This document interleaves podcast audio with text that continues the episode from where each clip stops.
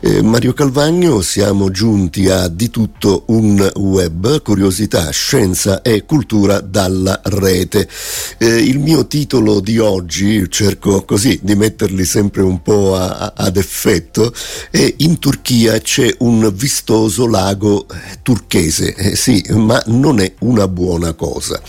Di cosa parliamo? Ecco, eh, l'agenzia Reuters ha pubblicato eh, le immagini che hanno fatto il giro di internet delle redazioni, eccetera, le immagini di un lago con una strana tonalità turchese nei pressi della città di Yatagan nel sud-ovest della Turchia e nonostante eh, la sua bellezza, la bellezza eh, di questo colore cangiante secondo la zona del lago, ecco questo bacino non attira i turisti e neanche è la meta di, di svago per gli abitanti del luogo eh, che magari eh, si potrebbe pensare mh, mm, eh, potevano andare non so a bagnarsi andare con gli ombrelloni in estate eccetera. No anzi si tengono alla larga. Eh, perché il suggestivo colore turchese di queste acque è infatti il risultato di un misto di materiali altamente tossici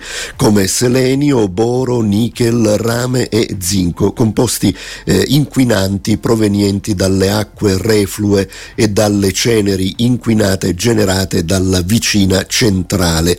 Eh, il lago si è formato eh, proprio grazie eh, a questi, ehm, a, questi, scarichi, diciamo così, nell'area di stoccaggio eh, dell'impianto della eh, Yatan Thermic Energy eh, nel 1993 ed è uno dei luoghi più inquinati della Turchia.